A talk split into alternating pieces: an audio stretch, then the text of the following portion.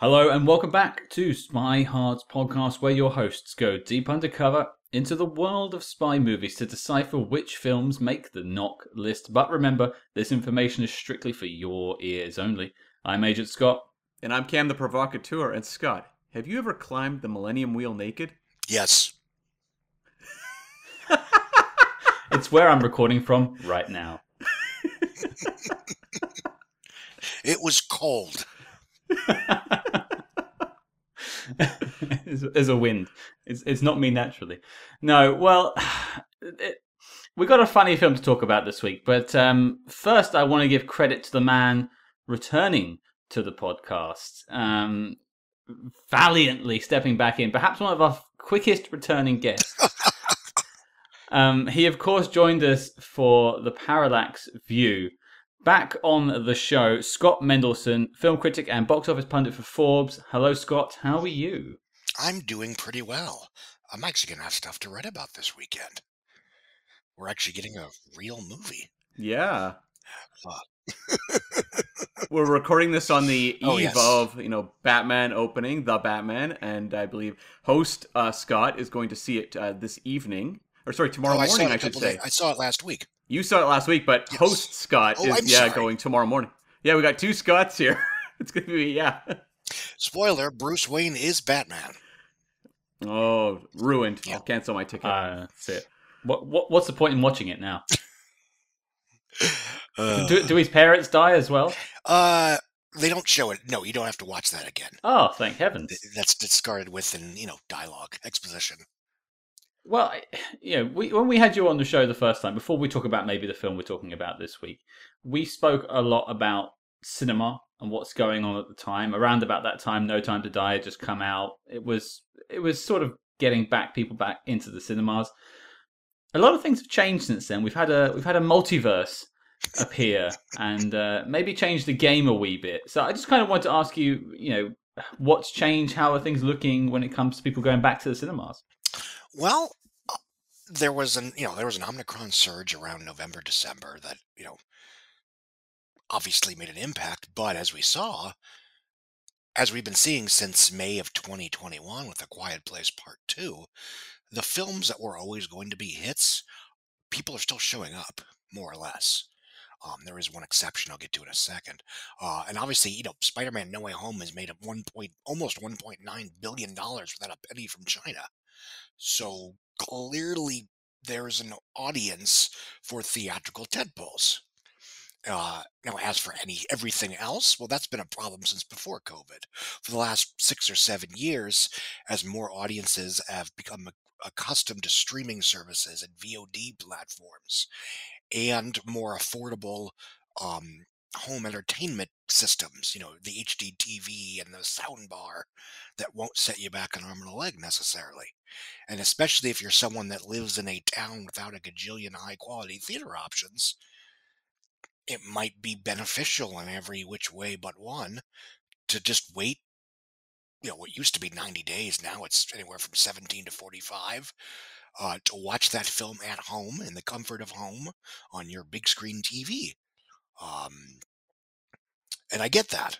You know, that's something that that uh, studios have been struggling and theaters have been struggling with for a while now, which is that few, you know, uh, ticket, you know, before COVID, bo- overall box office was up. It's been steadily rising for as long as I've been alive. Um, you know, a couple years here and there, up and down and up and down, but you know, and even the tickets sold stat that everyone like, oh, you know, inflation, and so many few people are going to the movies. And, but you know, the stat I always like to throw out is that in 1993, that was the year of Jurassic Park, Last Action Hero, The Fugitive, Mrs. Doubtfire. Uh, they sold about 1.2 billion tickets in North America. Uh, in 2018, which was a year dominated by Black Panther, Avengers, Infinity War, um, Aquaman, uh, Incredibles 2, Jurassic World, Fallen Kingdom, uh, it sold 1.1 billion worth of tickets. Oh, excuse me, 1.1 billion tickets. So yeah, that's a drop by you know 100 million over. That's also over 25 years, during which time we've had from VHS to DVD to streaming and VOD. We've had all manner of internet distractions, and you've had you know ticket prices rising to the you know to the cost of inflation, while rate wages have unfortunately been relatively stagnant. Um, I do, to a certain extent, blame consumers for not being as active about seeing, you know, good crowd pleasing movie movies for adults the way they used to back in the day. I mean, it's it's not that oh no, the Oscars are never nominating anything popular. Boo hoo, let's give Spider-Man a Best Picture nomination. It's this that you know, in a foregone time, something like West Side Story would have been a modest hit. Right. Um, you know, something like Dune would have been less of a shocking surprise or a borderline miracle just because it didn't crash and burn. Um, not only did it do better than I expected, I think it did better than it would have done in non-COVID times. It was sort of sold as the great theatrical savior, you know, of the moment, and it was a pretty good movie. Most people liked it. Yada yada yada. Um, but you know, you, you can't complain that Hollywood only makes superhero movies, remakes, and cartoons if that's all you consumer choose to see in theaters. Now, again, if you're somebody that you know you're not on Twitter all the time and you just view movie going as a thing to do with your family or with a date, and you're not, you know, you were never going to run out and see something like Belfast. Um, but now what we're seeing is a larger and larger percentage of the annual domestic box office being spent on a smaller and smaller portion of overall released movies. So, you know, in, and I'm going off memory, so I apologize. You know, in 2011, the top six movies of the year made up around 12% of the overall box office. Um, or I'm sorry, 16% of the overall box office. Um, by 2018, it was 25%. In 2019, which was an unusual year because Disney was having a fire sale, you know, they wanted, they were throwing out all their A plus entries of their biggest franchises. A, because Bob Iger was allegedly retiring and they wanted to, him to go out, you know, he wanted to go out in a bang. And B, because Disney Plus was about to launch and they wanted those titles to be debuting on Disney Plus throughout 2020. Um, but even so, the top 10 movies of the uh, 2019 year, seven of which were Disney, one of which was Disney adjacent, Spider Man No Way Far From Home, uh, one of which was a Warner Brothers comic book movie. Uh, the only sort of outlier that wasn't a Disney film or a comic book, Marvel DC film was Sony's Jumanji: The Next Level, which was the 10th biggest movie of the year with 310 million dollars. And to show the widening gulf, the next biggest movie was It Chapter 2 with 211 million. Um, we've seen that before, where for m- most of 2016, you basically had movies that had done like 330 and above in films that were struggling to get to 150. Um, and that's frankly not to toot my own horn here because I'm sure there's other people out there that know, but that's when I first started noticing that something was very wrong in terms of people not showing up for studio programmers, the star driven high concept vehicles. I'm not talking about artsy fartsy films or films that you have to drive an hour and a half to see at your local indie theater. You know, more power to you if you have the time, money, and desire to do such a thing. But I'm talking like, you know, mainstream pictures like, uh, you know, like West Side Story, like, uh, you know, The Darkest Minds, The Spy Who Dumped Me, uh, Bad Times at the El Royale. Um, you know, these are what would have been, you know, mainstream entertainment that would have been seen by people who either don't see the tent poles or they see the tent poles and they make time for the other stuff too. And that audience basically gravitated entirely to almost entirely to streaming about six years ago. And COVID has only made that worse because COVID gave the studios an excuse to prioritize streaming. Wall Street is now on a streaming kick where, you know, I would argue a dollar made from streaming is worth more to them than $10 made anywhere else. Um, so now you have Disney being run by Bob Chapek, who, without getting into good and evil here, I mean, he's basically said that, you know, for him streaming, or Disney is basically Disney Plus, the theme parks and cruise ships, you know, and Marvel and Star Wars. Everything else fits into those boxes. Um, and it is more valuable for him right now at least he thinks so. At least Wall Street thinks so. I mean, I, I have my thoughts for something like Turning Red, which is terrific, by the way, um, to get a lot of streaming viewership right off the bat at the expense of whatever money might be made from theatrical. So that puts theaters in a terrible position because now even the stuff that might have been expected to boost the box office isn't either not going to theatrical or it's dealing with much shorter windows, which is a very long way of answering why AMC and Regal are charging more for the Batman this weekend. Because there's nothing left. I mean, Turning Red was supposed to open next weekend. Uh, Operation Fortune got delayed indefinitely. That was supposed to be the 18th. Nothing came out last weekend because, hey, why open a week before Batman? So you have nothing a week before and three weeks after the Batman. I had a question for you because this, you know, we're a spy movie podcast. We tackle spy movies every week, and one issue that keeps being raised again and again, and maybe you have noticed this yourself, is that female-driven spy films have not been performing too well. We had the 355 opened earlier this year, and you go backwards. You know, Atomic Blonde opened the year I believe that the movie we're going to talk about this week opened and didn't perform particularly well in relation to like a John Wick. And it's kind of been this ongoing trend. What do you kind of attribute that to? Well, first of all, a lot of them aren't that good. And unfortunately, because fewer of them get made, there's more pressure on each one to represent all things. The other thing is, frankly, the perpetually online that claim that everyone wants more diverse movies, everyone wants more inclusive films, which is va- valid for an artistic reason. You get better movies more often than not. Commercially, most audiences don't care. And I would argue, unfortunately, a lot of the people talking about that only care when it's in relation to a movie they were already going to see.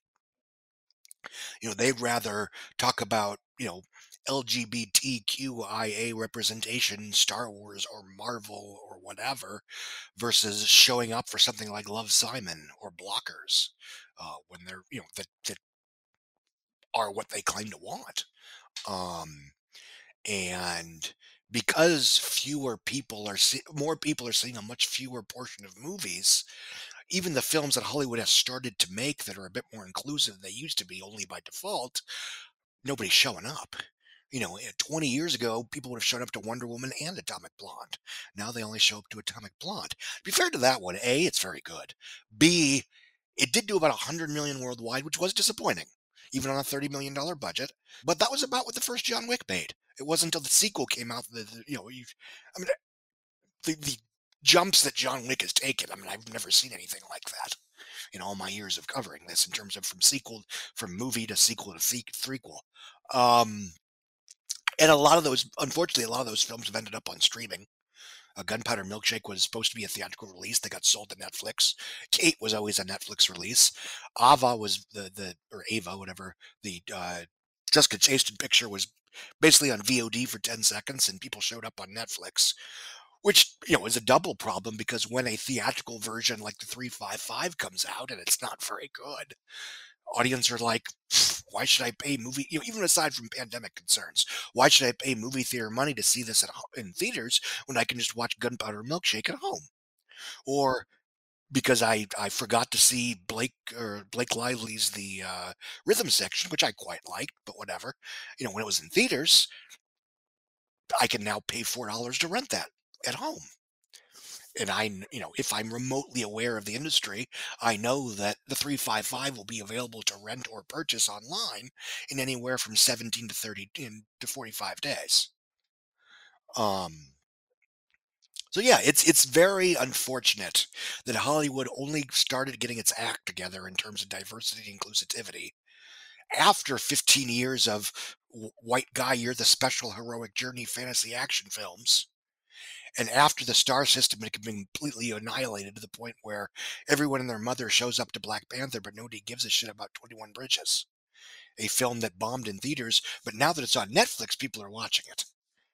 So people will watch it as, and this is, you know, a problem overall. People will watch what they claim to want. Either A, if it's in something they were already going to see, you know, a big franchise or something, a superhero movie, a Marvel DC superhero movie, or it's free and by that I mean it's on a streaming service that they've already paid for. Um, and it's not a new problem. COVID has made it worse, but it is a huge problem, and it affects every impact, every facet of the theatrical film industry. Well, speaking of multiverses, and speaking of failed box office uh, receipts, I suggest we maybe move into this week's film just a little bit. So, uh, if those paying attention when you last joined us, Scott, towards the end of the episode, I believe, or maybe it was afterwards it was recorded, but you made mention of this week's film. And I wrote that down because I thought there's no way on earth a proper film critic like Scott Mendelson would be requesting this film. But lo and behold, you are here. Yes. And I'm sure you have a lot to say. You have a I imagine you have a lot to say about this film. So Cam, Cam, I'm I'm dying to know what are we doing this week? We are tackling 2017's Triple X Return of Xander Cage with Vin Diesel back in the saddle. Well, there's there's just so much to say here, isn't there? Hey, you didn't have to call my bluff. no. I mean, I called yours. I don't know. um, I, I, I will say you know, before we get too off, I do always feel that you know whether you're a film critic, whether you're a film nerd or whatever, I'd like to think to a certain extent we're all defined by the weird movies that we like more than everybody else. Yeah. Anyway, carry on. no, no. Well, I, I I was making jokes about this film before I watched it. We'll we'll just say that. Okay. Um, yeah, that, that I I may not stick to that, but I hadn't seen this film in cinemas. I'm I'm part of the problem. I'm part of the problem why this film didn't particularly make so much money. I called out for Vin Diesel to come back, and he eventually came back, and I never went. So more fool me. to be fair, you probably spent your money on M Night Shyamalan's original. That's kind of complicated because of the teaser thing at the end. Uh, horror thriller Split, which, let's be honest, we'd be better off if more of those films broke out, regardless. Which I did see in cinemas. So you're actually right. Um, here's the weird thing about Triple X. It bombed in North America. It made about, I think, it made basically what the first Triple X made on opening weekend, about $45 million from a $19 million opening weekend. It did okay overseas. It didn't go bonkers bananas, but it opened in China like a month later and made 159, excuse me, 164 million dollars in China. Becoming basically one of the only big budget or even remotely big budget Hollywood movies to so overperform in China that it took it from a flop to a hit because it made 385 or 345 worldwide on an 85 million dollar budget. Now, it's a little complicated because Hollywood gets less of that money from China versus tickets in other territories, but there is a fourth one in development, but I, I that was 5 years ago. I think the moment has passed. Um but yeah, it was one of those weird. There were a handful of big Hollywood movies that did really, really well in China, which plenty of Hollywood movies do really well in China, but most of them are the ones that do well in North America and everywhere else. That's, you know, frankly, a common misconception. Um, but, you know, Resident Evil, the final chapter, did like 25, 27 domestic. It made like 10 bucks everywhere else. Did 159 million in China for a 312 total on a 40 million dollar budget. Which, by the way, is Who paid money to go and see that film? Who? Why? Well, I saw it at a press screening. Oh. Um, but no, I mean, I, I I respect the Resident Evil series for what it was, but I did not like the the last film. I thought it was probably the weakest of the Paul W S Anderson ones by default. I, I would agree. I like the two ones that he didn't direct. I have no problem with those for again what they are. I mean, it's yeah. Well, I, I think I suppose uh, Scott, you were quite passionate about this film, and I want to get to that in a second. But Cam, did you go and watch this film in the cinema? Um, I did, yeah. I actually was, uh, I guess, the one contributing to the Spy Fund there, Scott, host Scott.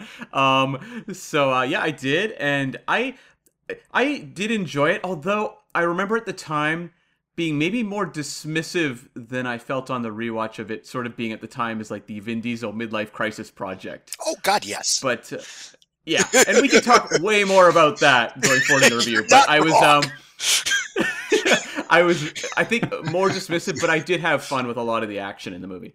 And, and to answer sort of Scott's point just before about the a, a potential fourth film, we actually have an interview later this week with Scott Fraser, who wrote this film, and we get a little bit of information of uh, potentially what may happen with the franchise going forward. So look out for that on Friday. But here is your Letterboxd.com synopsis, and by golly, is it a long one? Triple X Return of Xander Cage. There are no more patriots, just rebels and tyrants. Extreme athlete turned government operative Xander Cage comes out of self imposed exile, thought to be long dead, and is set on a collision course with a deadly alpha warrior Xiang and his team in a race to recover a sinister and seemingly unstoppable weapon known as Pandora's Box, or the Transmuker. Recruiting an all new group of thrill seeking cohorts, Xander finds himself enmeshed in a deadly conspiracy that points to collusion at the highest levels of world governments. Good for you, Mr. Hardy, for making it through that. I, someone should pay me for VO work, but I, other than that, I mean, that was a. I don't. I, there's a lot of long words in there that I don't think this film necessarily earns, but we'll come back to that. So, Cam, I've got my mouth guard in. I'm ready to tackle this. How did we get to Triple X three? Yeah, so um, you know, as uh, host Scott said, we have an interview this week with Scott Fraser, the writer of the film. So we're gonna let him tackle all the behind the scenes stuff because there was a lot in terms of the production that's just fascinating, frankly, and how much you know he was there from beginning to end, kind of like Rich Wilkes was with the original. So really good, just eye on the scene for that film. But like the development of this movie was kind of insane, in that like this movie was announced in 2006. Uh, Vin Diesel announced it to the world and said, "Okay, people, Xander Cage is going to be back. And this was like a year or so after Triple X State of the Union had underperformed quite drastically. And uh, then it just kind of sat silent for two years. And then in 2008, director Rob Cohen, um, who'd done the original Triple X, said, Yep, I'm on board. I'm joining back up with Vin Diesel and team to make you know, a sequel to Triple X and bring back Xander Cage. And they were even at the time using the title Return of Xander Cage as the title. So it was there right from 2006. And so they brought in uh, Terminator 3 and Terminator Salvation writers John Brancato and Michael Ferris to write the film. and uh, Slash Film re- Slash Film reported that Rich Wilkes did a polish on the draft, which I would like some insight on that. We don't. He never mentioned that in, our, in his interview with us, but I would like to know if that's the case. Um, and the movie was set up at Sony. Now, a year later, uh, Rob Cohen who was attached to direct, bailed uh, to go make the medieval action film Medieval. so, a movie I think we all fondly remember, right? We all saw that one opening weekend. I, I, I can't even place it. No, it never happened. oh. It never happened. It was supposed to be a Magnificent Seven in the Middle Ages. The project collapsed, and that was sort of the end. And he said that the reason he bailed on Return of Xander Cage was because he didn't have any confidence that Sony would make the movie. But they did push forward. They hired Ericson Core to direct Triple X Return of Xander Cage. Now, who is Ericson Core? He did the Mark Wahlberg movie Invincible, the football drama, and he'd been a director of photography on movies like Daredevil, The Fast and the Furious, and Payback. And he was going to go on and make that film. And uh, he would ultimately go on to not direct Triple X, but he would go on to make movies like the Point Break remake and uh, Disney's Togo, which people like Togo from what I heard. Did anyone see Togo? Uh, yes, it's it's fine. It, it, it, it, brought about false hope during that first year of Disney Plus when, th- when we all thought they were actually going to put out real movies on the service, as opposed to just nonstop inspirational sports biopics. I was I was busy climbing London monuments in the buff at the time. I do think if you had had Ericson Core direct this, you could have made a lot of like hardcore puns when you're promoting the movie. Yeah, yeah, yeah. Triple X, hardcore. I don't know, not bad. It always befuddles me these films that you think they could make in like a year that end up being in development for like a decade. It's crazy. And then when they come out, there's like, this is the movie you could have just made. This is absolutely the same movie you could have made ten years ago if you had just gotten your act together and done it. Like Uncharted. Is there anything I mean, that's there's nothing 2021ish about that. That could have been the exact same movie in 2008.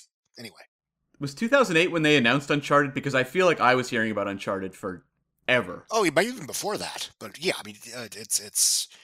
I think I remember hearing about it after Max Payne, ironically, because obviously you know Mark Wahlberg was going to be the star, David O. Russell was going to direct, yada yada yada. Um, and then yeah, it's been bouncing around ever since. I mean, how long have they been trying to reboot The Crow? at least at least eleven years. And for what? Excellent question. So, um, in 2010, it was announced that Triple X Return of Xander Cage was going to be a Paramount film. It was switching from Sony to Paramount and would be shot in 3D. And at this point, Rob Cohen came back. Rob Cohen was uh, back on board to direct the film. And then again, all was silent. And it wasn't until later on down the road that uh, Vin Diesel announced he would return on Instagram, and he named DJ Caruso as the director. Can I can I just jump in? I feel like just I want to go back to the Rob Cohen uh, version of uh, it being in 3D. I can just see the title is Triple X 3 DD, as in double D, as in ladies' boobs, because it feels like that's the sort of sense of humor we're dealing with here. Well, they did use that title, Scott, for Piranha 3 Double D. oh, I, that was a joke. I, I, didn't know that was a oh, real no, thing. That's that. uh, that's a, that's that. that's atrocious. Okay, thank you. Yeah. So was the movie, if I recall. Moving on. Yeah. So uh, DJ Caruso finally boarded uh, this movie around 2014, and he'd done movies like he got his break, you know, kind of his breakthrough in the movie The Salton Sea in 2002, and did a few things like Disturbia and Eagle Eye with Shia LaBeouf, and uh, had done I Am Number Four, which was a bit of a bit of a bomb, but this would have been a, a bigger project to bring him back for. And um, Rob Cohen, I couldn't find any reason he specifically left, but this, you know, around this point he left and did the um, J Lo movie, The Boy Next Door. I don't know if that's why he was busy. Could have been. Could have been. That was actually quite profitable. Yeah. I mean, opened like 15 million on a 4 million budget back when people showed up. Yeah. And yeah, and they had a script by writer F. Scott Fraser, and he was coming off. He had done in 2013 a spy film called The Number Station with John Cusack, and a 2016 drama with uh, Nicholas Hoult, Anthony Hopkins called Collide. And the only other notable thing I'll mention in terms of you know leading into the production was Jet Li was cast um, in the Donnie Yen role and ended up bailing. And uh, Scott Fraser goes more in depth on that in our interview with him. Is that when he got started getting sick? Scott doesn't like overtly say it in the episode, but Fair. if you track the timeline, it does add up. Yeah, that's what I figured. I, I... Yeah, because Jet Li did vanish for a while. Yeah, and I remember being almost surprised when he popped up in the Mulan yeah. uh, remake. Yeah, and you know, without being a jerk about it, he still looks very handsome and distinguished. But he looks his age, while Jason Scott Lee does not. and they're both about the same age, if I recall. Anyway, yeah, so um, you know, as um, you know, Scott Mendelson said, the movie had a budget of 85, domestically 44.9, international 301.2, for a worldwide total of 346.1, which is actually interesting in comparison to the previous Triple X's. Um, so like the the original Triple X did 277.5 worldwide, and uh, Triple X Two did um, 71 million worldwide. So this was, on a worldwide level, the most profitable. It was just domestically, it did not perform particularly well. Well, can I ask a question? And this is this is mainly to you, Scott, because this is your area of expertise. Triple X Three has sort of hanged its hat on hung its hat on uh, Chinese box office. Yes. I mean, were we not tracking it as further back, or was it, was film just not opening as much you know, with when Triple X two came out and and Triple X one? I think to the extent that the film broke out big in China was partially due to it having actual, you know, a number of, of Asian celebrities in the cast that were actually prominent roles. You know, again, this is getting back to the, you know, people only care when it's something they want to see anyway. And frankly, I think that applies to Chinese audiences that didn't care about Donnie Yen being in a Star Wars movie because they didn't want to see a Star Wars movie um because that came out in china like a month before this one did. Um also this you know the film was probably what got it off the ground was you know furious 7 making 1.5 billion dollars in early 2015 including a stunning 392 in china. Uh, that franchise of all the hollywood franchises that's the one that just does ridiculous business in china because even fate of the furious did 393 um, for a 1.2 billion dollar total. Uh, F9 did two, I think 210, 215, which was a come down, but honestly, A, it's not very good. B, ironically, it's, it has a lot of the same problems that I had with Detective Chinatown 3, which also opened huge in China and then dropped like a rock before still making seven, $685 million, but that's Chinese box office for you. Um, I only bring that up to say, you know, the reasons why F9 did not get was not leggy in China had nothing to do with the John Cena Taiwan stuff. That's just the film was already, you know, even by opening night, audience were saying, "Yeah, this isn't very good." You know, there's too much mythology. There's much, too much retcon continuity. There's too much uh, no harm, no foul action. Yada, you know, it's it's going for melodrama that's not earning. Which, you know, again, to a certain extent, that's my issue with Detective Chinatown 3, which spends basically the entire second act doing what I would argue is mythology building and franchise building. But anyway, um, yeah, this film was made with the intent to at least somewhat capitalize on F Fast and Furious's popularity in China. Um, I think to the extent that it did was frankly surprising. Um, just because you know star power is fickle just like in North America, you know, just because everybody shows up for Fate of the Furious doesn't mean they're going to show up for The Last Witch Hunter or Bloodshot or honestly anything that Vin Diesel does other than the Fast and Furious films. And again, that's that's not his fault. You know, back in the 80s, Sylvester Stallone was somewhat of an anomaly in that he was a huge star as long as it was a Rocky or a Rambo movie. But he couldn't open an envelope in anything else with a couple very minor exceptions. Uh, and now that's stardom in a nutshell. You know, if you're playing an IP character, a marquee character, especially if that character is a loose variation on your star persona. So, for example, Will Smith can be the genie in Aladdin, who's basically playing him like he's in a sequel to Hitch, and that's big box office. Tom Holland can play young Nathan Drake, basically, you know, Peter Parker with a gun. That's decent box office. Um, but does, you know, unfortunately, when Will Smith tries to make an old school movie movie, the uh, the Gemini Man, King Richard, Collateral Beauty, Concussion, Focus, the returns are much lower because the audience that would have once shown up for Will Smith just because Will Smith was in it, that audience doesn't exist anymore. At least not in theaters. Right. And so, yeah, I mean, just to sum up the box office for this one, it landed number 27 um, at the worldwide for that year between Murder on the Orient Express and the Chinese language film Never Say Die, um, which um, sounds interesting. It's about a male UFC boxer switches bodies with a female reporter who exposed his bribes. Now they must help each other win the championship. Fair enough. I would watch this movie. It's a, it's a twist. it's a twist. And the top three for the year number one was Star Wars The Last Jedi, number two was Beauty and the Beast, and number three was The Fate of the Furious. wait, wait, hold And- on, hold on. The internet tells me that everybody hated The Last Jedi and it was a giant flop and ruined Star Wars. I'm confused. Yeah, well, isn't that known? It was. Isn't that known? Yeah. I thought that's what I. Yeah. No, I'm sorry. I, I, can, I can hear the uh, the Star Wars trolls are turning on their lightsabers and running towards us right now. So let's uh, let's back away whilst we still can. I'm used to it. It happens once a week. They'll chop our hand off.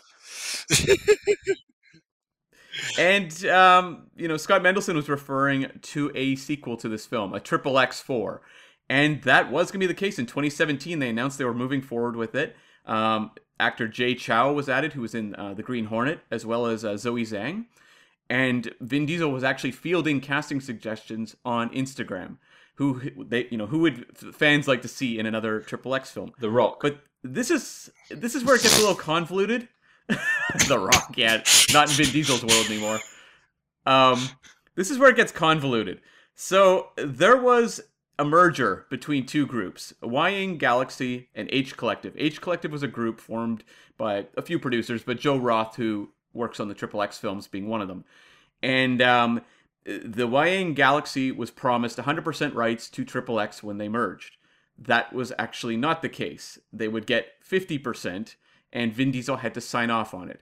This led to a very convoluted lawsuit. I will let anyone who's interested look up for themselves, but nonetheless, it basically sidelined this franchise for quite a while to the point where the question now, you know, really lands in 2022 um, is there really room for a triple X four five years after this one? Especially with China, you know, Hollywood box office for, in China being f- even less certain than it was in you know pre-COVID times. Um, Yeah. So yeah, I mean, would I watch it? Absolutely. And honestly, you know, jokes aside, it was almost. It wasn't idiotic for Vin Diesel to go on Instagram and say, "Who do you want to see in this film?" Because one of the reasons I like this film, or the previous one, one of the reasons I think it did well overseas, is that it has a really eclectic cast. There's like, oh, I would pay ten dollars to watch that group of people do action for 105 minutes. So even if I don't care about the Xander Cage mythology or the brand, that's still something that is appealing to me. Well, I want to guide us into talking about the film, and I want to talk about why you're here, Scott, and why you're so passionate about this film. But I want to ask you first, because I probably should have asked earlier. What's your take on the first two Xander Cage? Well, the first two Triple X films, obviously one Sans Can Xander. Um, the first one is not my favorite picture. I think it improves in the second half once the character of Xander Cage starts to realize the severity of the situation and starts taking his mission more seriously, which means the movie, you know, the movie takes everything more seriously. Um, the action is fine, the stunt work is fine. Um, I mean, it's it's it's a little, um, you know, it's intentionally obnoxious to the way that it tries to be. You know, this isn't like 007, ha ha ha. And one of the nice things about the franchise when it started was that, and this goes to think how things were 20 years ago versus how things are now. the movie turns 20 years this summer, by the way. Is that it was sort of advertising itself as the replacement to James Bond, but what opened two months earlier, The Bourne Identity, which became the replacement for James Bond. Both franchises were relatively successful, uh, rel- um, but both franchises were popular with moviegoers because they were unique and different from what else was in the marketplace. And unfortunately, you know, in 2016, 2017, audiences were flocking to Jason Bourne and Triple X3 because they were pre, you know, they weren't new, they weren't different. They were things that we were already aware of and comfortable with.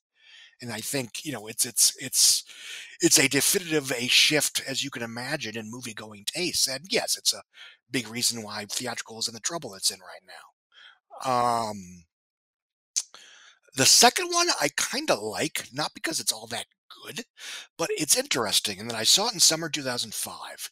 And I got to tell you, this was, you know, in the heart of the George W. Bush era. We're still in the Iraq War. You know, the Republicans still hold both seats of the House at the moment. The idea of a liberal president being basically cooed out of power in a violent coup attempt by a neocon member of his government did not seem terribly implausible even then. And obviously, unfortunately, now it's another case of where, you know, real life went and took a fantastical action movie plot and made it a documentary. Um, other than that, the film's relatively unremarkable.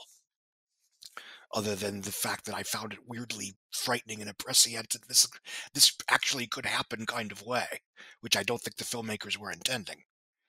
Um, it just real life had just gotten that scary at that point. Um, but I saw it once in theaters, you know, never saw it again, whatever. Um, and again, I wasn't exactly in the tank for a third one. I didn't care. You know, I kind of sort of liked the first one. I kind of sort of liked the second one. The reason I was interested in this one from the get go is I liked the cast. You know, it was it was people that I had I knew and liked, or it was quirky people that I just knew enough to know. Okay, I'll watch them play in an action movie sandbox. And there's you know, not to be purient, there's a lot of ridiculously good looking people in this film. Um, and you know, you want to talk about you know Hollywood movies not being horny anymore. This you know, Return of Xander Cage has no, you know, it's playing in the Roger Moore, Sean Connery, James Bond sandbox. Uh, as opposed to, I'd say most most films these days is playing in the Timothy Dalton sandbox. Right. I yeah. love Timothy Dalton's Bond. Don't get me wrong, but he's not getting much action on the side.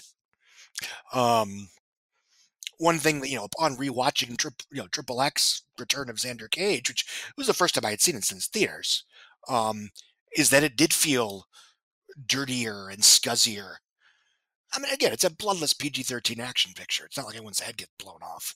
Um, and it also has a certain morality that reminded me more of the earlier Fast and Furious films, where you know the good guys are revealed to be the bad guys, and the people revealed to be the bad guys are actually at worst the anti-heroes.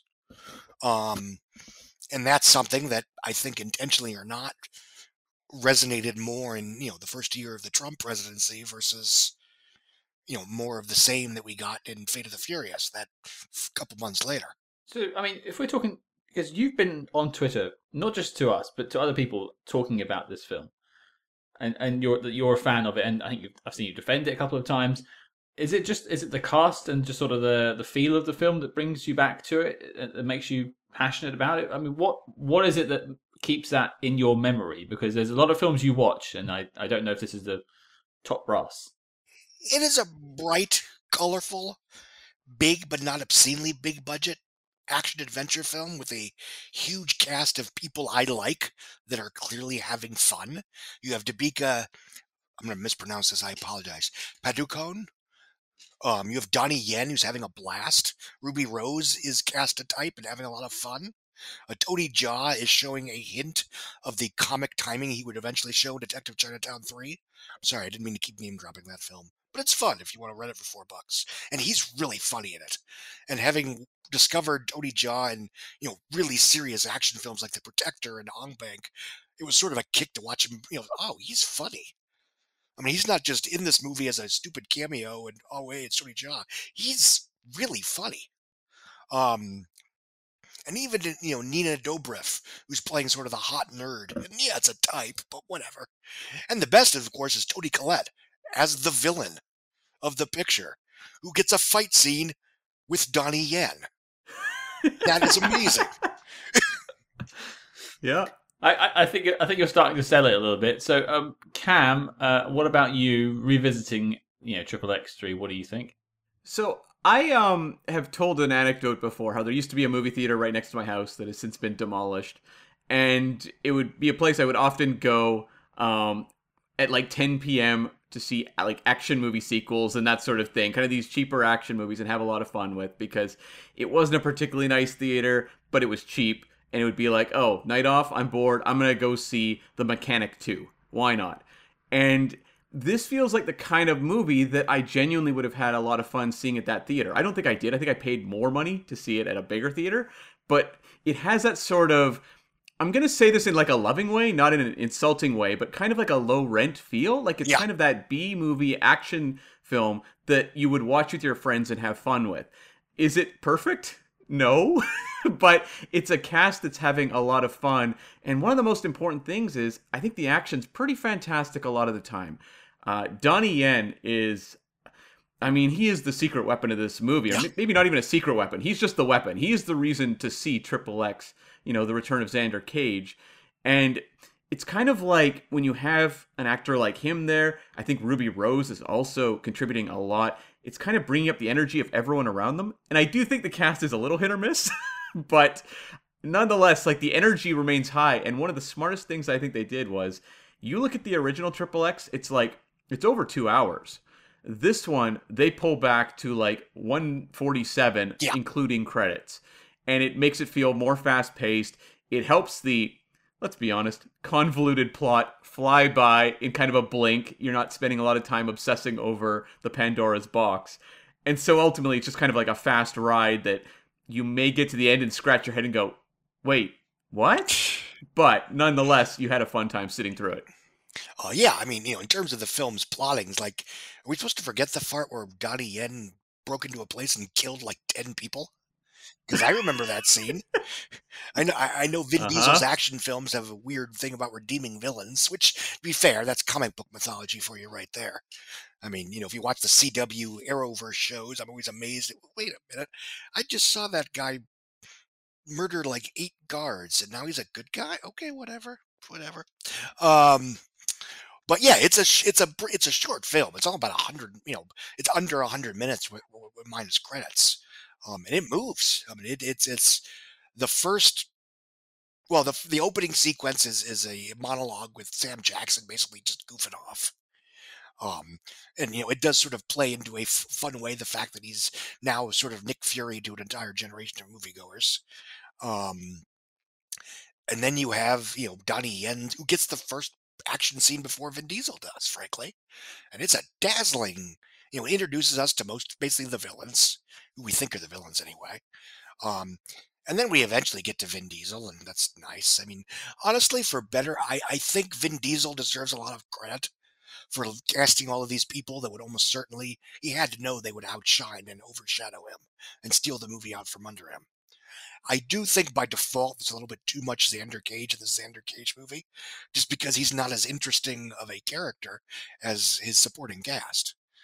Um, and yeah, you're right. He's I think he was like 49 years old when he made this film, and he's still basically casting himself as you know sexual dynamo to every woman he meets. um, that scene with like the four girls. Yeah, and they, six. They, I'm just six, like, Scott. come on now. Oh, six. Sorry, Cam counted them clearly slow mo. It reminded me of um, Alex Kurtzman's The Mummy, starring Tom oh, Cruise. Oh God and yeah, it's a terrible movie. But there's like scenes of characters referencing like um, the unbelievable sexual appetite of Tom Cruise's character in early sections of the movie, and you're like, like really? Is I thought I was watching The Mummy. also, no matter how old Tom Cruise gifts, his love interest always stays 31. it's true. It's true. Mm. Although a lot of the women Vin Diesel's with here look to be about 25 max. oh yeah, they're they're yeah. I mean, Hermione Corfield, I think when this film was made, she was. Yeah, she was like 23. No, 22, because she did. Yeah, she was 22. Oh, God. And she plays the information broker. Yeah, early on. Yeah. Have you seen Xander Cage? I mean, come on. well, the Xander Zone is legendary. Once you're in that coat, there's no coming back from that. That's. Uh... I, I like that not only are these people in this film, but more or less they all get to be funny they all get to actually you know have fun. You know toni collette is absolutely having a blast here in a very obviously against type part. She's basically the and i mean this is a compliment because it's fun but she's the icy hot bitch on wheels boss character. Um and you know Ruby Rose makes a very vulgar pass at her, which frankly is more LGBT representation that you see in most blockbusters these days. For a film that, by the way, made 164 million in China. So please stop using China as an excuse, Hollywood. Anyway, um, so yeah, you know, Tony Jaa's having fun. Donnie Yen is is showing that he's apparently ageless. Because dear God. well, you know, speaking of having fun, Scott host Scott what did you think of Triple X Return of Xander Cage? Sorry, I keep looking out the window. I'm next to an RAF base, and they've just launched about four airplanes and about eight helicopters. So I'm just kind of paying attention. What? It's all good, Scott. What what could be the worst that could ever happen right now? yeah, yeah. Uh, my my military's mobilizing. That's fun. I'm in Europe. That's even more fun. Right here we go. Oh look, a gun has turned up for me. Anyway, I've been conscripted. Anyway, let's talk about Triple X. Yeah, let's, let's, let's keep it light here. Good God. It's interesting uh, that Scott mentioned Roger Moore earlier because that name is in my notes a lot. This feels like a Roger Moore Bond film with a bigger budget and you know the the naughty sensibilities, I suppose. It it's a fun action romp that I didn't know I wanted and I've now watched it twice in between doing the interview and, and doing it for this podcast. And both times I watched it, I didn't get bored. And I and I can't say that for a lot of other films that we've watched and, and, and prestige films that we've watched. The Ipcress file is meant to be a blast. I can't stand it. Oh, you know, oh, Enemy of the geez. State. Enemy of the State was meant to be a you know a really fun time. I enjoy oh. Enemy of the State, but it doesn't fly by for me. Okay, fair. This flies by. And I mean that in the exact sense of the word, in terms of you know Vin Diesel running out of that aircraft at the end of the film. That oh shot God. will stay with me. it is beautiful. I was having Under Siege 2 Dark Territory flashbacks at that shot. I'll come on and defend that one too. I, I oh I will too. I, I you know what? I have the DVD autographed. Oh God, by who? Steven Seagal. Oh, see, if you'd said Eric Bogosian, that would have been the win. I know. Uh, Seagal did a autograph signing at a casino in Vancouver, like in 2002. God. And my friend called me and he was like, "Uh, this there's this weird signing. Let's go." And so I went and got my DVDs of Under Siege one and two signed. Did, did you try and grapple with Steven Seagal? These days, you could probably take him. Yeah, no kidding. um, at the time, like he'd been talking for maybe like a decade plus about making a Genghis Khan biopic, and so I approached him and I said, "Will that Genghis Khan film ever happen?" And he said, "It has to, brother." That's the most Steven Seagal response I think he could come up with. Yes. So that's the story. That was my entire interaction with the man. It, it's better than my interaction with a lot of people in Hollywood, to be fair. There's, there's a lot of who are you and get out of my house. but um, yeah, just to, like my thoughts uh, briefly, uh, as I say, it's a, just a ton of fun. I was I had very low expectations coming off of Triple X Two State of the Union. I did not like that film. I didn't like almost anything about it. Scott's take on it was interesting. I hadn't heard that because when we reviewed it, it was three Canadians and one British guy. So we're looking at it from more of a political standpoint. I hadn't really, you know, perceived it that way. But for me, it was just, it wasn't what I was looking for in a Triple X film, which is a weird sentence to say that someone's looking for something in a Triple X film, uh, unless a different kind of Triple X film, perhaps. But yeah, I I was uh, bowled over by this one, and I, I could see myself revisiting it for the fun of it. Uh, a lot of people throw the word Roger Tainment round when it comes to his Bond films, and this is probably the closest you could get to Roger Tainment without Roger Moore. Yeah. And also, you know, when you have scenes of like Vin Diesel putting on that jacket and surrounding himself with like six women, there is an absurdity to it that you see in those Roger Moore films. Although I always felt like Roger Moore was in on the joke, and I don't know that Vin Diesel is. that is a good question, just because he's such a sincere guy. I Yeah. mean, that's why everyone enjoyed that, you know, Welcome Back to the Movies thing he did, because unlike the crass Disney version, which had retrofitted Stanley narration, Vin Diesel meant it. Uh huh. And when you watch like the Fast and Furious movies and he's really grumbling through these tormented monologues, you often think, I think he actually buys the gravitas of this character. And I, you know, without get, picking sides here, I think that's why he and Dwayne Johnson don't get along. yeah. Because I think Dwayne Johnson is very in on the joke to a certain extent. You know, it's sort of like, you know, the among you know, it's sort of these artistic sensibilities of of you know a Zack Snyder versus a Joss Whedon. One is very quippy and on the joke and sarcastic. The other one is very sincere and open hearted and wants to make you know something mythological. I'm looking forward to the uh, black and white four hour uh, Fast and Furious 10. No. Composed for IMAX screens. God. We interrupt this program to bring you a special report. Agents, pardon the interruption, but we have some top secret intel. That's right. Independent podcasting is not cheap. Equipment, hosting, research. We don't have Townsend Agency resources. And also, we don't want to run ads on the show. No one wants to hear that shit, tucky mushrooms.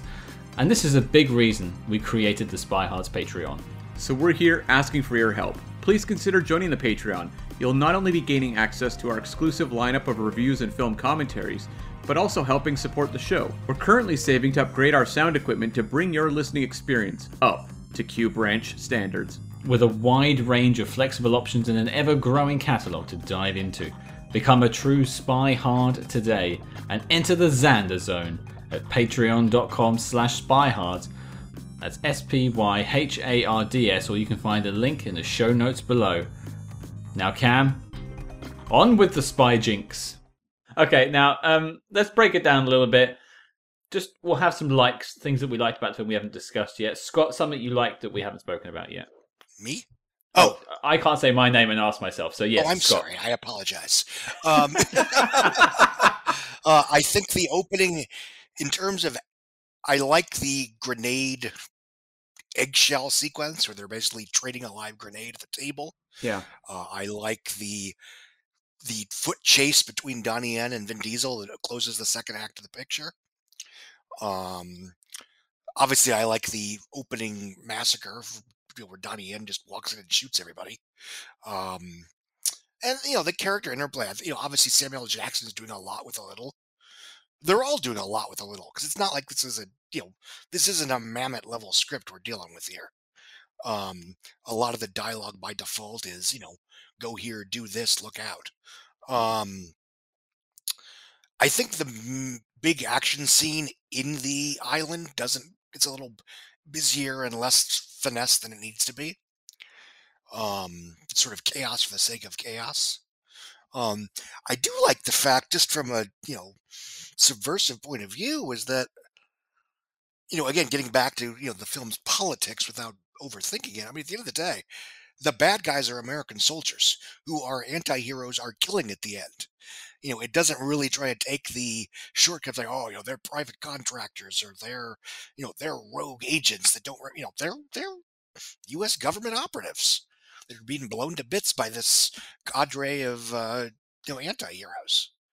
Um, and that's the kind of thing that you know, without really making a big deal about that, without having to apologize or explain that, is the kind of thing that you would arguably see in a film that wasn't necessarily concerned of being a four quadrant appeal to everyone. It. And the film was expensive, but again, 85 million is a lot less than Fate of the Furious.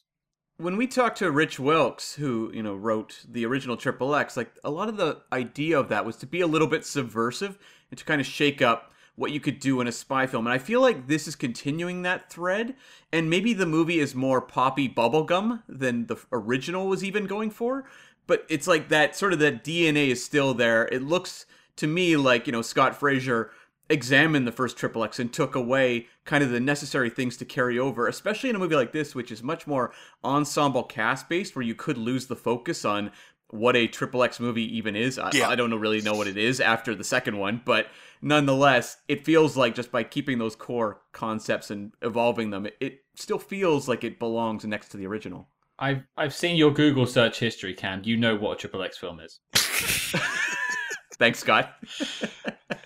Um, right.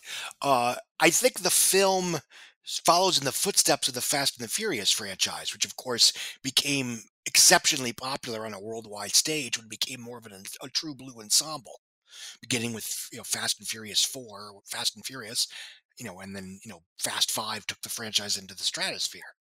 Um, and frankly, that has been adopted by a number of other real world non fantasy action franchises like the Mission Impossible films, which went from Ethan Hunt to Ethan Hunt and Friends. And even to a certain extent, the last couple Daniel Craig James Bond movies were kind of leaning into the you know supporting cast in a way, a greater degree than you'd expect in a James Bond film. I'm very curious to see if John Wick 4 does likewise, because I think that certainly is a choice they can do. Because I think they have to think they're hoping for an overseas breakout on the fourth film because the films are doing great to- by in terms of their budget, but they're still doing 50-50 domestic overseas. And it was you know the fourth Mission Impossible went bonkers overseas. The fourth uh, Fast and Furious is the uh, the one that really the first one that made more overseas than in North America. Um, and to a certain extent, whenever you want to count the fourth Jason Bourne film, if I'm not counting the Bourne Legacy, that one did substantially more overseas than in North America. So there is, you don't have to start as an overseas first franchise. And that's why, you know, Fast and Furious has been kind of this, this aspirational success story is that it started as a small counter programming. And let's be honest, it was counter programming for more diverse, inclusive audiences or people that wanted more diverse, inclusive movies. It was a film for kids about younger characters having relatable street level adventures, and it was counter programming to you know the Mummy Returns, Shrek, uh, uh, Tomb Raider, etc., etc., etc. But eventually, it evolved into basically the biggest real world action franchise in Hollywood. Which means what Vin Diesel failed to do in Triple X, which is supplant the, or compete with the James Bond series, he succeeded with the Fast and Furious franchise. And yeah, when I talk about, you know, what I like about this movie, it is that ensemble aspect because what I do I will say this for Vin Diesel. I do appreciate that they these Triple X movies let him do something a little different where he gets to be a little more showy Yeah. on screen. He gets to be a little more verbal and having kind of these scenes where he's like um, you know, they could call back to the diner scene in the first one here where he's sitting on a bench and then calling out all the various tells that the CIA were giving away when they were trying to, you know, create the scenario around him. Moments like that allow him to be kind of more playful, and he doesn't get to do that in Fast and Furious movies. So there's elements of that I enjoy, but yeah, Donnie Yen to me and Toni Collette are Yeah. just head and shoulders carrying this movie, if not Vin Diesel. It's like the three of them are just fantastic, and I do think like Ruby Rose really jumped out to me on the rewatch, where I don't know that I paid as much attention to the supporting cast the first time. I think I was more maybe just kind of thrown at, at how much of a supporting cast it was that you know Vin Diesel was kind of disappearing. Yeah. But I do think like their energy is what keeps the movie going. And some of the quips are, you know, kind of eye rolling, and some of them are kind of funny. So it's a hit or miss, but some of them are, you know, they hit decently. But that's that's how Bond films work too. Yeah. Yeah. hit and miss with with the quips. And you know, you talk about like the energy of of Toni Collette and- of, of Donnie Yen. They're actually giving completely different things to the film. One is giving this like ferocity, this action, and this intense stunt work that Donnie Yen's bringing, and then Toni Collette's just chewing up the scenery as the villain. Totally different things, and you would think in a lot of films they wouldn't mesh. But here they just seem to work. It, I think it's the perfect combination of an outrageous concept and an outrageous set of actors that are all just having fun. And I think, as Scott said, you can just see it on the screen. Well, the movie ends with like pick, you know, the classic video credits, right? Where we see the actors laughing. Yeah. And often you see these and you kind of then hear the production was a nightmare or something like that, and you go, "Oh, okay." Whereas here I actually buy that these actors were cracking up on set. Oh yeah. For me, and I never, and this is this is a like, I never thought I would say this out loud after Triple X Two. But thank God the gangster's back. when I saw Darius Stone turn up on my screen and say rock, paper, scissors, grenade launcher, I was this this is pure cinema for me. This is this is Avengers Endgame before there was one. This is this is the multiverse that I wanted. I wanted the Triple X crossover, and I- might not get a fourth film, but if this is the closest I'm going to get, I am back in the Stone Age. We have the Xander Zone and the Stone Age. Well, it feels almost like an earlier version of when you look at Spider-Man No Way Home, where they made you actually kind of care about characters like the Lizard and Electro and also the Andrew Garfield Spider-Man. They kind of did that here where it was suddenly like, oh, no one liked that Triple X sequel, State of the Union, but you put Ice Cube in here, and I would totally watch a sequel of him and Vin Diesel side by side. Well, that's what that's what Fast and Furious did with the fourth film, where it created artificial nostalgia for a franchise with characters that you know I don't think anyone cared that much about them prior. Um, and you know, also you know, several years later, what Fox did with with X Men: Days of Future Past, where they created nostalgia for a cast that had only been gone for eight years. Okay, that's a long time, but um, you know, basically artificial nostalgia for a franchise that kind of petered out, at least artistically. Um, it just, I think it showed going both how well Days of Future Past did and comparatively how poorly the other rebooted X Men films did, quality notwithstanding. I think there was a lot more hunger for that original trilogy cast than was assumed. It, it does go to show that time is definitely a flat circle because Yeah. they're still wheeling out Patrick Stewart now. And I mean wheeling out literally. Yeah, no that kidding. character has died on screen twice. It's Not a enough. multiverse, man. It's a multiverse. But um back back to like the Darius Stone of it all. I yeah, I was just it got it knew what it was. I think this has maybe goes towards the film itself. It knew what it was, and it's just a schlocky action film. So having him pop up with a grenade launcher in most other films would just make you go, "Well, this is stupid." But here, you actually pop. You go, "Ah, this is great. This is great," and then you just roll with it. Well, it's a it's a classic Deus Ice Machina. Mm. Moving swiftly on.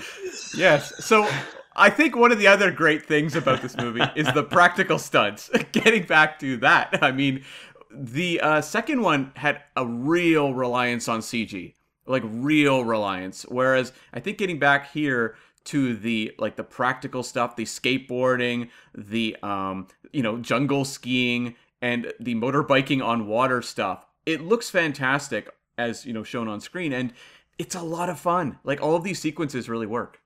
Yeah, and even the stuff that's probably CG. Like I'm pretty sure. I'm gonna guess they did not actually, you know, ride a motorcycle in a wave. I mean, How dare you? maybe How I'm dare wrong, you. even that stuff, it works with the junky, schlocky grindhouse feel of the film in a way that you know. When James Bond did that and Die, Die Another Day, everyone, oh my god, it looks so fake. And that's because it is fake. He can't actually do that. Okay. I have other issues with that film, but that's not one of them. Um, I want to see Roger Moore raise his eyebrow whilst playing hot potato with grenades. I can see that scene. It, it isn't Oh, that yeah. far out. It, it it seems just like something he would deal with. yeah, I mean, I legit burst out laughing when they show up at the pier there, and there's like the arms dealers surrounded by like I don't know, twenty models all wearing white. There's a dress code on that island, Cam. Clearly, Um, I mean, just in in terms of other things I liked, we we did briefly mention uh, Becky Becky Clearidge, who comes in and steps in uh, for sort of the tech wizard role uh, in this one to change up. Now, the actor who was in the first two passed away not long after, um, so and, and that was a, a shame. But I think they made the best of that. And I think she's a really fun addition to the cast. Um, it, and uh, it's nice to have a bit of energy in that person that's like the, the person in the van, the man in the van. And she's, I mean, she's flirting with every single person that has a pulse in this film. well, it it feels like the first one they had an angle. They kept calling him college boy, but they never really specified what made that character interesting or why he should pop in his limited screen time. Whereas, like the Becky character, it really feels like they were like this character has to be kind of just grab your attention every moment she's on screen. And yeah, like the actress, you know, Nina Dobrev is like more than up to it. She's just she's like a live wire in this movie. And um, back to the, the quick mention of the practical stunts. I was speaking with uh, John from Behind the Stunts um, podcast, and we'll have him on the show very soon, I hope. And yeah, he was nothing but complimentary of the stunt team that worked on this, and we just compare that to the problems that we have with you know uh, Triple X Two State of the Union, where it's clearly just Ice Cube sitting in green screen sets for most of that film, and this is 2004 green screen. to be fair, I don't necessarily think of Ice Cube as someone that does all of his own stunts. I mean, yeah, he can beat the crap out of me. That goes without saying. But he always struck me as more of a, you know, I'm standing and beating you up kind of action, you know, star. Something closer to Schwarzenegger. When I think of Schwarzenegger, I don't think of Jackie Chan. No. Um, and I think Vin Diesel wants to be both. And to be fair, there's lots of people in this film that does stuff, do stuff that he can't, and he gives them the spotlight. Um, so yeah, I, I, I, was not surprised that Triple X was less stunt intensive than the, or the second one was less stunt intensive than the first one. And yeah, it's not, I- for the record, I don't think it's a particularly good movie. It just was interesting for me at the time that I saw it. No, sure. I, I, I just think it was like um, it, it was. They they made efforts in the second one to say that we're not about the stunts. Yeah. I'm I'm not gonna. This isn't about skateboarding. This is about you know real men in cars. But that's kind of one of the reasons people turned up to the first one was the counterculture and the X Games and that sort of new metal feel of what was going on at the time. Certainly, why I turned up for the first one. And to push that away, it pushed away a lot of the audience. Yeah. And but this this embraces it a little bit.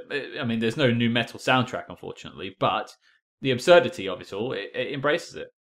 Well, you know, it, it's because it's such a small cameo, and even if it were bigger, because it's still an ensemble cast. If you like the character that what Stone, I think is his name, it doesn't. You know, he's still fun to be there, even you know, regardless of the movie. So by having him just show up there when he does, you get the best of both worlds. Get the character you like without the movie that you don't. And that's you know, Yeah. obviously that's Spider-Man: No Way Home in a nutshell. You know, you have care. You know, even if you liked Andrew Garfield as Spider-Man, you know, those films had issues. But now you can see the Spider-Man you like in a film that you theoretically enjoy. Um, but I think there's a certain, you know, confusion among the perpetually online that because everybody showed up to Spider-Man No Way Home and everybody liked Andrew Garfield, that those two films are retroactively good actually. Nope. And I'll defend part two. At least it's colorful, bright, and it's not a grimdark remake of the first Spider-Man. But We we recently spoke with the cinematographer of that film, and uh, none of us mentioned it once fair enough. yeah. because he'd made other very very good films. But let's talk about things we maybe didn't like as much because we're basically blowing smoke directly up Triple X3's butt, and it's not without its faults. Uh, I would.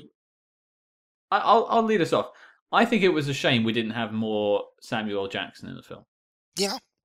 Ah, I mean, yes and no. I, I don't know. You you need him gone for Toni Collette to take center stage, and I think she's so much fun that I don't really miss him that much. and also, if you're going to do a plot where the good guys are actually the bad guys, you need Gibbons out of the way. Otherwise, A, are you going to make him a bad guy, and that's no fun? Or B, is he going to be going there, oh, how did I not know what's going on? Which is what you end up with Spider Man Far From Home, by the way. Like, oh, I didn't know this random guy pretending to be an alien from another world was a, you know, a trickster. Oh, no. Anyway, I would like to know how he survived the opening of this movie. I feel like that was a real cheat. Yeah, uh, it is. It's it's. An, I'm not a fan of that closing bit. You know, if you're gonna kill him, kill him, but you know, keep him dead. The other thing is, you know, the film's sort of confused in terms of did he just survive or did he fake his own death? Because you know, his monologue kind of implies that he sort of set the whole thing up. It's like, okay, what about everybody else in that shop? Yeah, and when you had like Nick Fury um, kind of fake his own Yeah. death in the Marvel universe, you understood the circumstances better. Like it made more sense how he could survive and fake his death. Yes. Whereas here, it's like, uh, this is a full-on cheat. Yeah, it is. I don't. I don't like it. Um, To be fair, Samuel Jackson's character and Triple X have, have both already died at least once in this franchise before this film. Yeah, that's true. Xander Cage was killed off in a DVD extra. Uh, Yeah. this was back when you know he turned down the second film, um, for whatever reason, and there's a DVD extra on the the special edition. yeah. It, it- wasn't the first release, yeah, because it was later down. It was right around State of the Union was coming out, and I guess like he walks into a building. You know, it's not him. Obviously, it's a double. Walks into a building that then explodes, and oops, he's dead. Yeah, it's his. Uh, it's his actual Vin Diesel's actual stunt double they Oh, that's used, nice. and uh, y- you get to see like his coat go up and a flap of skin with the Triple X toto, Yeah. uh, t- uh, tattoo land on the floor in front of you as, as a big fu to the fans, uh, which was nice. I think it was an fu to Vin Diesel, but yes. Yeah, yeah, I, I, yeah. You're probably right there, Scott. But uh, what what about you guys? Uh, Some other dislikes? I'll throw it out. Um, I thought the romantic subplot with uh, Debika Patacone's or Patacone's character Serena was dire. yeah. like There dire. was a love story there. There was a. I, Well, I mean, because does he ever have chemistry with any of his? I mean, it's, or is this a Dwayne Johnson type situation? He doesn't.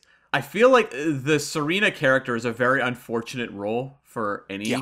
uh, actress to play because it's kind of played as a little serious. Everyone else is having fun around you, and ugh, to me, a lot of that stuff just falls really flat in the movie. If she were the only woman in the movie, I'd be bitching and moaning about you know crappy female characters and male-driven action films. But because she's not, I'm not as concerned that she get, has to be the straight-faced, take everything seriously, not so bad after all love interest. Because there are other actresses that are getting to play different modes. It's different than something like Guardians of the Galaxy, which I generally like, but they do have Zoe Saldana be the humorless mom scold of the group. And that's something that you see a lot. I think that's one reason why people took to Scarlett Johansson's Black Widow is that she was allowed to be funny. Well, I think that's why the Ruby Rose character works so well is that she's incredibly efficient. You see her like a lot of agency in all her action scenes, has the quips, but also has the serious level. Like Yeah. she can actually have a conversation with another character and not trade quips. So like I think that's why for me like her character really jumps out. And um, just also like I, I agree with Scott Mendelson that like when you get to the back half of this movie and like you've got that whole warehouse like action sequence, like it's pretty bad. Like I really don't know what's going on. It has no geography whatsoever. Uh, stuff like that I think's pretty pretty rough. it just goes on for too long as well. Yeah.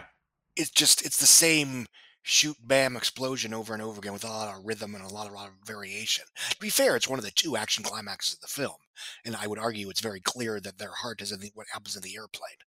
Because you have the three more interesting, most interesting, more important characters fighting it out in an airplane. Um, but No, I agree. I also think the action scene in the mid, early in the second act, where they're all fighting in the little island, and just it's chaos. Yeah. I, but again, I do very much like the foot chase that closes out the second act when they're both racing to get to the same high-rise building. That bit feels very like Bourne. Yeah. To me. Oh, well, yeah, and if I recall, there's you know one of the characters that gets killed in the opening Donnie Yen scene is supposed to look like Jason Bourne. Um, gets killed with a book. Oh, really? Yeah. The guy that gets killed. Oh, I book. did not make that connection. Just in the first film, there's obviously a character that's supposed to be James Bond that gets shot dead at a concert. Um, and the funny thing is, he gets killed with a book years before you know John Wick tried the same trick. Yeah, because on the rewatch, all I thought of was John Wick 3. I didn't Yeah. think of Jason Bourne. But that makes sense because that was such a hallmark of that franchise was the basic household object fight. Yeah, yeah. I'll be honest, I didn't catch that my, when I saw it in theaters. I just noticed, kind of noticed it last night. Um, yeah, it was obviously a lot subtler than the opening of the first Triple X movie, where you have a guy, and actually it's somebody vaguely famous. Uh, Triple X James Bond character. It's somebody that we talk about now, and I don't remember what the context. Let's. You know what? I'll look this up later. Cause I'm getting spy who's loving me information. That's not going to work because I'm getting you know Anya. Amasova from Russia. Yeah. Um. It's just it's just back to Roger Moore there. That's all it is. Um, I, I suppose the only thing I would I would point out as well for dislikes was uh, apart from the thing I pointed out before was the the MacGuffin of it all, the, the Yes. transmuka, the I can't remember what it's called, the the thing that can kill people from space, basically. Uh, but spy films and action films are basically filled with these things nowadays. These uh, you know MacGuffins as they are. Uh, it, they're fine. They exist. It, they're, it's a means to an end to tell a story, but um, I still don't necessarily know what it does or why I should care. It does everything. It does absolutely everything because she says she like lists off all the things it could do, and I just made a note. It does everything, and I don't really understand the whole Donnie Yen stealing a prototype so that they can have Vin Diesel go after him and get it. But there's actually another version that they own already. It gets very complicated. But uh, so I will leave that there. But I think just to sort of wrap us up on on sort of Triple X and final thoughts, just throw it out to Scott before we get to the NOC list. Any sort of final notes you have on the film? Uh, not particularly. I mean, again, I, I like it quite a bit, but I know, you know, we're talking about a three-star action adventure picture here. I'm not saying it's, you know, up there with, you know, the best Bonds and the best Mission Impossibles or whatever. Although, actually, I think by default, I like it. I would argue it's better than the Fast and Furious movies, save for Furious, Fast Five, Furious Seven, and I'm not huge on Fast Tokyo Drift, but it has a fan base, and I'm not going to begrudge that but I do think it's better than most of the Fast and Furious pictures. Um, a franchise that has its charms and does its thing, but I think you know has been spending the last ten years, understandably, chasing the shadow of Fast Fast Five, which, in the same way you know, as Star Wars: or The Empire Strikes Back was such a good film and such a much better sequel than expecting that sort of set the bar too high for almost everything else that followed. But no, in a vacuum, this is a solid three star action adventure comedy with a great cast. It looks colorful. Uh, everybody gets a chance to play. The action scenes are clever and mostly practical. And the CGI is either invisible or it's kitschy. Um, and it's just, it's a damn good time at the movies. Yeah. What about you, Cam? Um, I've got a few notes I'll make. The infographics that they throw up in this movie. Not a fan. Not really a fan. A little too Oh. on the nose. I found them a bit funny. I, could- Eh. I was going to ask everyone what their karaoke song was. Oh, um, I can. I guess I could say. I guess. I, I shook me all night long. I've done a few times. ACDC. Um, I've, Freak on a Leash is probably the other one. I want to hear the uh, the breakdown interlude bit. You just Oh, I can do it. Oh, I can do Oh, it. I, I, that that's the outro of the episode coming at you. Sure. um, uh, Hang on, of- Scott needs to answer now. I need, I need Scott's karaoke song. Me? Yeah. Oh, sorry, I got distracted. I was looking up. Thomas Ian Griffith was the double actor that played the fake Bond that got killed at the beginning of Triple X. Has he is- has he done anything else since? Uh, well, he was in the Karate Kid Part Three, and he was a he had a starring role in the fourth season of Cobra Kai. So that's why we're all talking about him again. Wasn't he the lead vampire in John Carpenter's Vampires? Yes, he was. Okay, yeah. Um, sorry, my go-to karaoke song. God, I haven't done karaoke in ages. Uh, maybe Stand By Me, with the caveat that I don't sing. I can't sing very well. I usually just do it to annoy my children. It's a good one. Yep, Stand By Me. I, I will always go with "Don't Let the Sun Go Down on Me" by Elton John. Okay. I don't sound good singing it, but I give it a shot. You know. Fair enough. Go on, Cam. So, uh, yeah, just a couple other minor things. Um, I did appreciate when Ruby Rose did the Octopussy, like wrap up herself in doing the sniper position and then roll back down. Very reminiscent of a scene in Octopussy. I enjoyed that. And just lastly, there was just a funny little line that I thought that Becky had where she compares Vin Diesel to the Terminator, but then says, but not like the Arnold Schwarzenegger, the second one, the liquid metal. And then I was like, what an odd thing to say to compare Yeah. his physique to Robert Patrick. Yeah, that, that sort of made me pause as well. I was like, Robert Patrick? I'm thinking it's a mistake that was so charming and specific that they just left it in. You look like a generic white dude with no muscles whatsoever. Yeah. okay. Anything else for us, Cam? No, that is pretty much everything I had. I will just say one thing, though. I thought it was really smart of this movie to essentially be a chase film and not kind of do the. I think the first one could sometimes feel slow, where it was just him hanging around waiting for the villain to do something. This one, it was just full momentum. So even though the plot is gibberish, you're just racing through everything because of the, the way the film's set up. Yeah, no checking the hotels in this movie. No. Um, the only thing I had that I, left I hadn't mentioned is why on earth is one of the team's skill that he's a DJ? Oh, yeah, I was going to bring that up. And it never pays off, really, except Nope. for that one moment where he gets a crowd to assemble. Uh, The guy who crashes cars, like, he's also kind of doesn't do a lot, but at least he does something occasionally. Whereas, like, DJ dude, uh, I don't know. I, I kept forgetting his name, so I just called him DJ Lethal. Yeah, his name was Nicks. He was played by Kris Wu. So, I mean, he's there to, I guess, to form a pair with Rory uh, McCann's Tennyson Torch um, driver character, but that's it. Like, they're there to have that kind of back and forth dynamic, but Nicks does nothing. No. It's weird. It's also weird to see uh, Rory McCann in something where he's actually got a bit of range. Yeah. Well, I think that brings us to the question that we always ask: Is this film making the NOC list? Now, Scott has been a guest before, so I won't explain it. He's going to be put on the spot. Cam, has any of the Triple X films made the NOC list so far? They have not. No, they have not uh, earned their spot next to, you know, movies like North by Northwest, uh, GoldenEye, Three Days of the Condor, um, you know, Bourne Supremacy. Some might say classics. I don't know. Sure. Um, but Scott, I need to know: Is the Xander Zone finally going to be on the NOC list? I adore this film. I think it's it's unique. I think it's an interesting example of how to adapt franchises to a changing world. I think it's an example of how to do diversity and inclusivity correctly, which is basically just do it and make sure everybody's fun. I think it's a terrific action adventure comedy, I don't think it belongs on the all-time list of classic spy pictures. Um, so I'm going to vote no on the NOC list. And we should note, actually, you came on previously, your first time, to do the Parallax view, which did make the list. Yes. And so, yeah, when you're comparing Triple X against the Parallax view, there's a difference. I mean- There's a gulf there. I may be a fan, but I'm not delusional.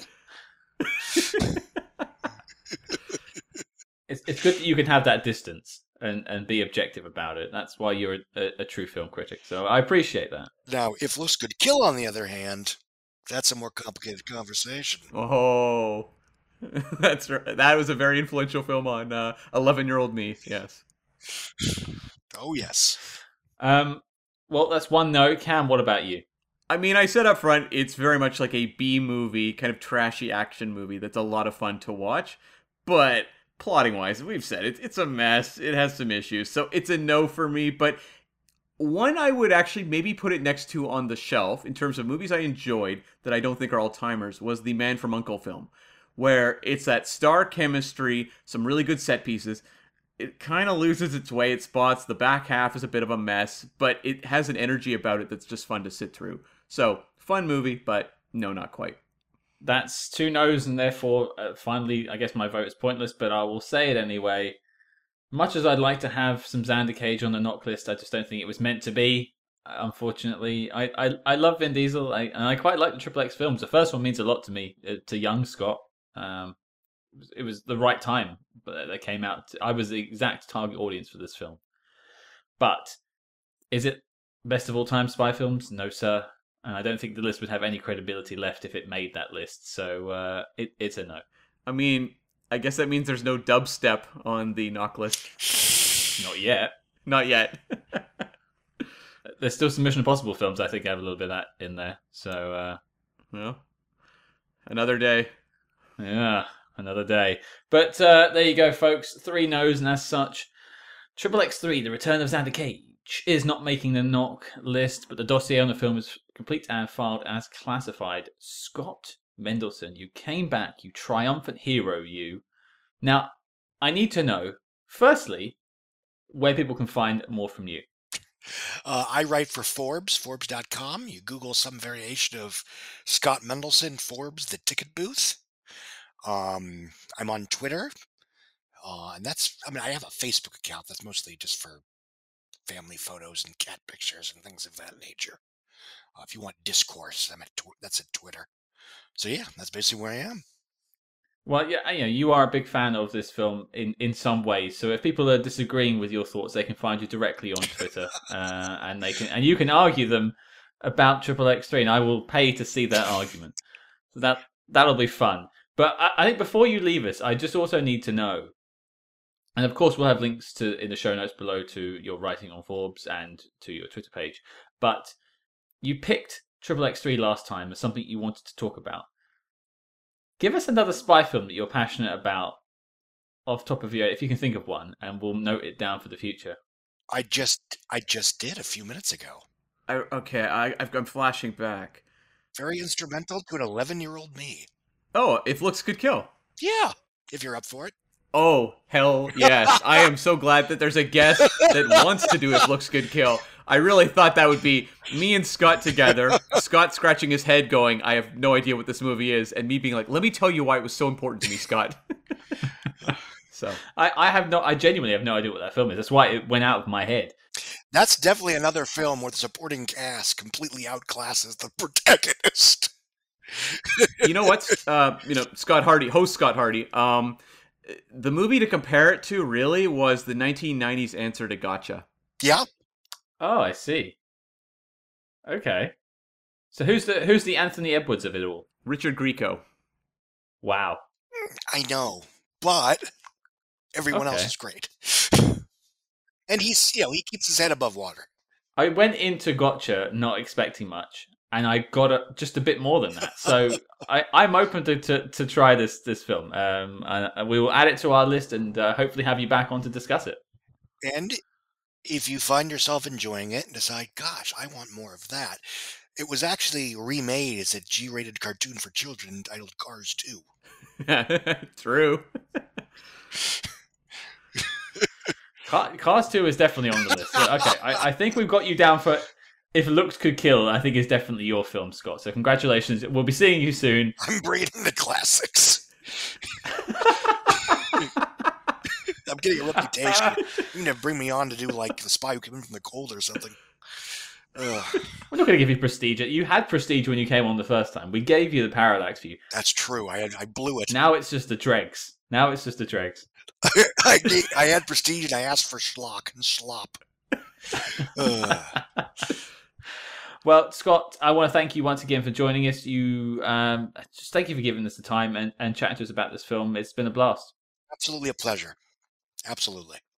Well, there you go. That was our episode on Triple X Three: The Return of Xander Cage. I want to again thanks Scott Mendelson for joining us. Uh, well, and we've already got his next episode set up by the sounds of it. Yes, and I was just bowled over when he said that that was the movie he wanted to do. I really, I really was. I wasn't faking that. I was genuinely bowled over. So it's, it is a spy film. It is, yeah. Oh, big time. Yeah. Okay, is it popular? I've never heard of it. Oh, hell no. Oh, good. Next week on Spy Hards. yeah, yeah. Um, yeah, well, there you go. So, um, Cam, what are we talking about next week? Well, um, we are tackling the 1983 Margot Kidder film Trenchcoat. which I believe was a Disney production.